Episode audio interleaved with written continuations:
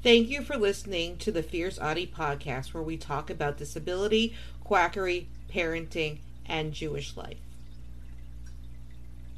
An experimental therapy, intensive suit therapy provides a child with proper posture, muscle tone, and patterns of movement impaired by disability.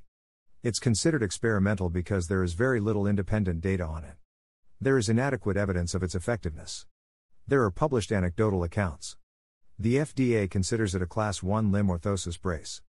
The suit is exempt from the pre-market notification procedures of the FDA and the manufacturer does not require to provide evidence prior to marketing. There were a few studies done. The results are not available in peer-reviewed publications as now.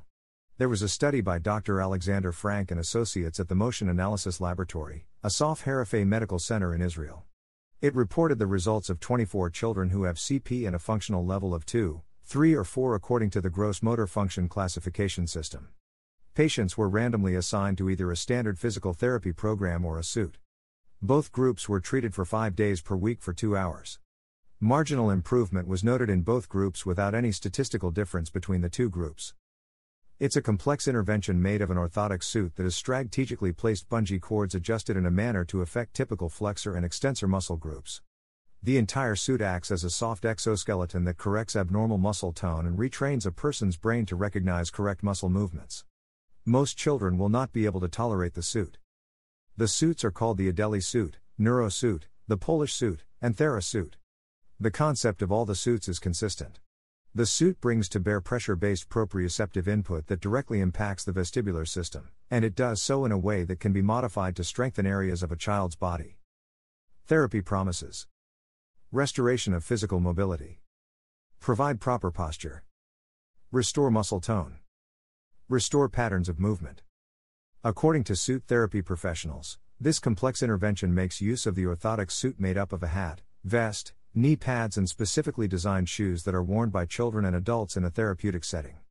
There are multiple adjustable rings and elastic bands in the suit that can be adjusted to provide pressure and support the muscle groups and joints affected by cerebral palsy.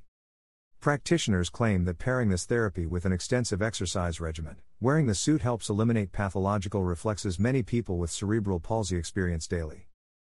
Suit therapy claims to reduce spasticity, athetosis, hypertonia, ataxia, sensory integration challenges. Oxford Recovery Center recommends IT. The Oxford Recovery Center, a known quack clinic, recommends this therapy. They claim that it is registered with the FDA, but because of the device, it is exempt from FDA regulations of providing evidence of effectiveness. They pair it with a daily intensive exercise program. The therapy sessions are three hours long. They claim that the approach trains the patient to use muscles correctly, instead of compensating for muscle groups that are not functioning therapy. Sources https oh colon slash slash www.cerebralpalsy.org slash about cerebral palsy slash treatment slash therapy slash intensive suit therapy. http colon slash slash www.aetna.com slash cpb slash medical slash data slash 600 underscore 6990696.html https colon slash slash oxfordrecovercenter.com slash therapy slash intensive physical therapy slash the therasuit method slash don't forget to subscribe or follow on Spotify, Apple Podcasts, Facebook, Twitter, YouTube, and Instagram. Keep on speaking your truth and never let your flame burn out. Thank you for listening.